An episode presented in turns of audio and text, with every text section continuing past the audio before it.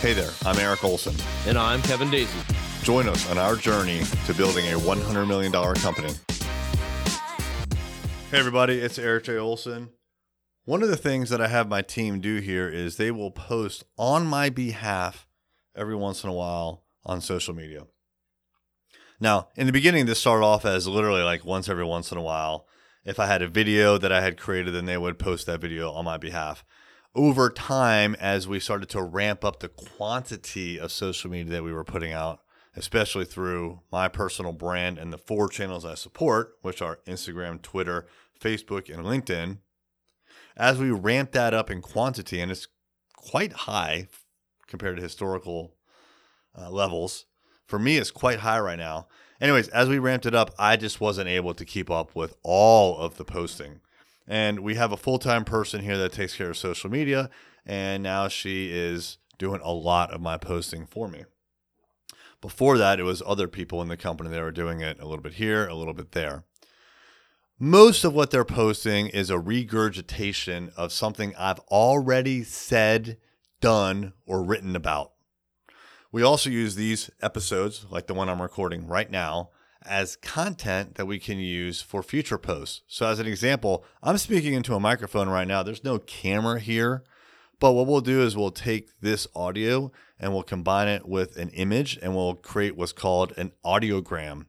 So, it's what I'm saying and it's going to go out on social media as like a movie kind of. It's a GIF where you see the waveform. So, every time that I speak and the volume gets louder, the waveform gets bigger and there's an image of me. But the point is, most of what they're posting is something I've already said, done, recorded somehow. They're not really creating new content.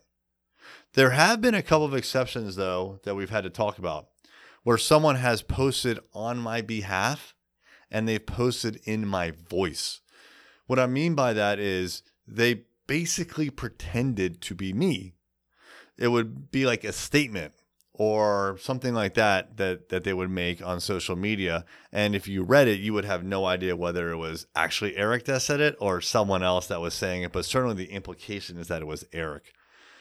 And that is something that I felt uncomfortable with and we don't do anymore.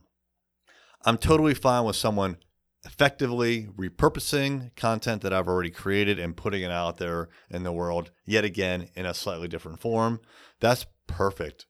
That's a big help. But I don't want someone to pretend like they're me. There's a couple of reasons. One, it's not authentic. Two, I may straight up disagree with what they put out there. Sometimes it's been like a stat that they'll put out there and they'll put it in my voice. And when I look at the stat, I don't really know if that's true. One, because I may be, be just doubting it.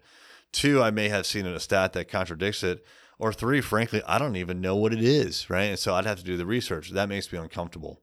So I don't like putting things out in the world as if it were me when it really isn't. So that we stay away from. Preferably, we don't do it at all. It happens every once in a while. But the bulk of what you see on my social media is coming from previous content. And that I feel totally comfortable with. I just need help getting it out there. If you have someone running your content, I would suggest you do the exact same thing, especially for your personal brand. For a company, you know, for a company brand, it's different. But for a personal brand, when they're speaking on your behalf, make sure that they're speaking your words, not words that were created without your knowledge. Thank you for listening. Are you ready to supercharge your marketing? Online advertising is the fastest way to do that. Visit us at thisisarray.com for more information.